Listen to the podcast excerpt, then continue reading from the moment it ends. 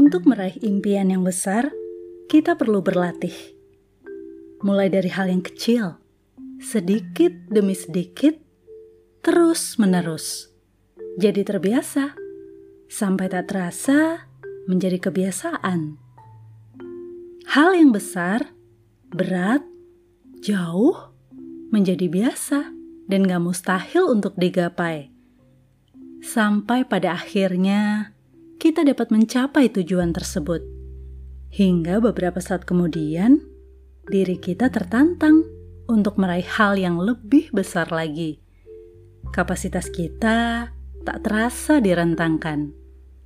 Jangan abaikan latihan, sebab dari situlah awal mula langkah menuju tujuan.